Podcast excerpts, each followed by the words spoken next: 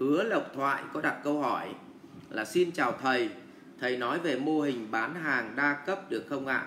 Em thấy nhiều người suy nghĩ tiêu cực về đa cấp. Ừ, về đa cấp.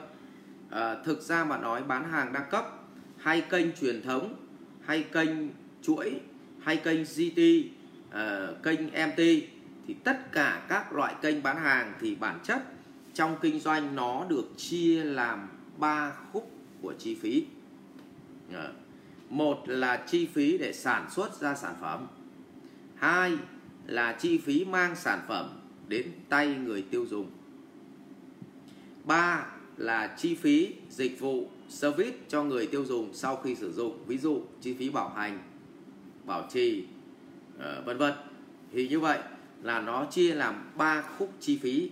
Vậy thì bản chất là mô hình quái nào đi chăng nữa thì cũng phải tốn chi phí mang sản phẩm đến với người tiêu dùng, người ta gọi là chi phí cho hoạt động kinh doanh.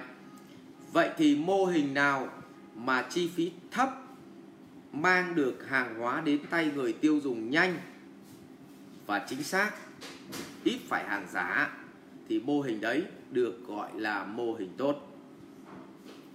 Vâng vậy thì bây giờ quay trở lại mô hình đa cấp một chút. Vậy trong mô hình đa cấp thì bản chất là bắt đầu từ câu chuyện là cái kênh bán hàng của họ là như thế nào.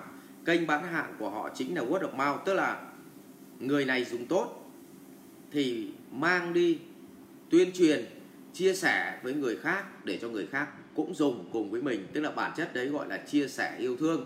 Nếu mình dùng tốt thì mình chia sẻ để mang cái yêu thương đấy cho người khác cũng có cơ hội sử dụng hàng tốt như mình và mình lại vừa là người sử dụng nhưng đồng thời mình lại vừa là một người uh, bán cái sản phẩm đó.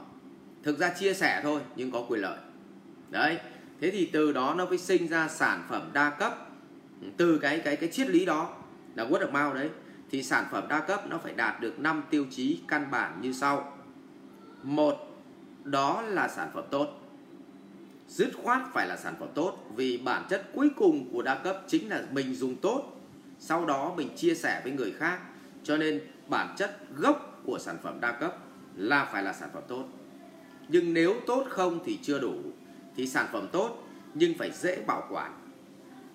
Nếu mặc dù sản phẩm sản xuất ở nhà máy ra rất là tốt, nhưng trong quá trình vận chuyển và bảo quản thì người giao hàng họ bảo quản không tốt thì khiến cho người sử dụng không tốt và ngay lập tức word of mouth mất giá trị.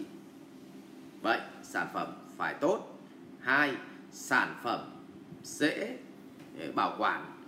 Điều kiện thứ ba là sản phẩm dễ sử dụng. Ví dụ cũng là mỹ phẩm đa cấp, nhưng mỹ phẩm quá khó sử dụng, tức là với da nào thì phải dùng loại nào, với da nào thì phải bôi hàm lượng như thế nào, tức là nó quá phức tạp thì khiến cho người dùng bị dùng sai công thức thì dẫn tới sản phẩm tốt, nhưng sử dụng sai cũng thành xấu. Vì vậy, sản phẩm của đa cấp phải dễ sử dụng. Đấy là yêu cầu thứ ba.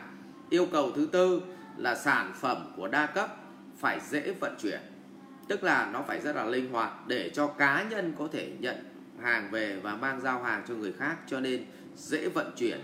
Đặc biệt nữa là yêu cầu thứ năm là vòng đời sử dụng sản phẩm ngắn, tức là họ phải dùng gì ạ? Thường xuyên hàng ngày, tức là sản phẩm đấy là sản phẩm tiêu hao.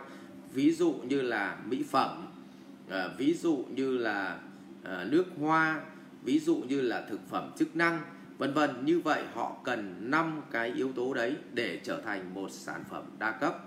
Và còn lại thì cái quy trình bên trong của sản phẩm đa cấp chính là cách chia thưởng, chia lương và nó mang tính cấp thiết tức là có doanh thu là ngay lập tức tài khoản nổi. Tức là cái tính gì ạ? Thưởng ngay lập tức, nó như chơi game ấy. Bạn chơi game mà bạn à, mà mà ăn được một cái à, cái viên vàng chẳng hạn, thì ngay lập tức điểm của bạn nó nhảy ngay. Thì đa cấp nó làm cái đấy, nó rất là kích thích giới trẻ. Thì như vậy là đa cấp phải đạt được bằng đấy tiêu chí. Và rõ ràng cái chi phí cho bán hàng của đa cấp nó nó thấp hơn các kênh khác.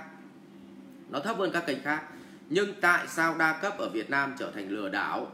Là bởi vì thứ nhất, vì sản phẩm đa cấp của Việt Nam mình chưa được tốt. Đa phần là chưa được tốt. Sau khi không tốt xong, thì bắt đầu là vì mình bỏ tiền ra mình mua, nhưng bản chất là chưa chắc đã phải mua sản phẩm mà tập trung vào mua mã số. Thì lỡ mất tiền rồi thì lại phải lừa thằng khác để gỡ lại. Và cuối cùng nó cứ gỡ đi, gỡ lại. Thì cuối cùng thành một đống lừa nhau mà thôi.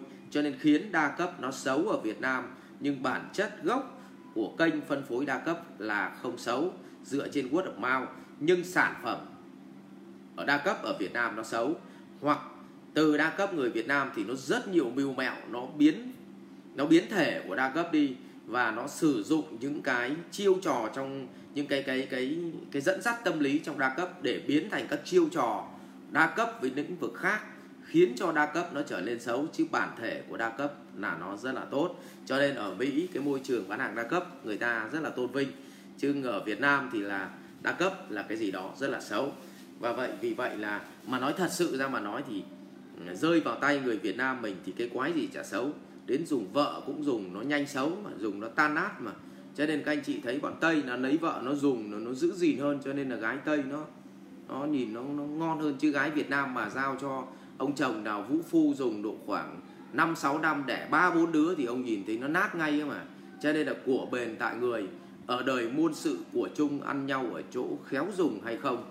Vì vậy chúc cho các anh dùng hàng nó giữ gìn và cho nó tốt. Và có bán hàng đa cấp thì uh, tôi nghĩ là là cũng nên sử dụng những sản phẩm tốt để đỡ làm vấy bẩn lên cái kênh đa cấp mà người ta đã mất rất nhiều năm sáng tạo để người ta nghĩ ra. Rồi cảm ơn câu hỏi của anh. Học viện Doanh nhân CEO Việt Nam cảm ơn bạn đã quan tâm theo dõi. Để biết thêm chi tiết về các chương trình huấn luyện của thầy Ngô Minh Tuấn và Học viện Doanh nhân CEO Việt Nam, xin vui lòng truy cập website ceovietnam.edu.vn Hotline 1800 577722 nhánh số 5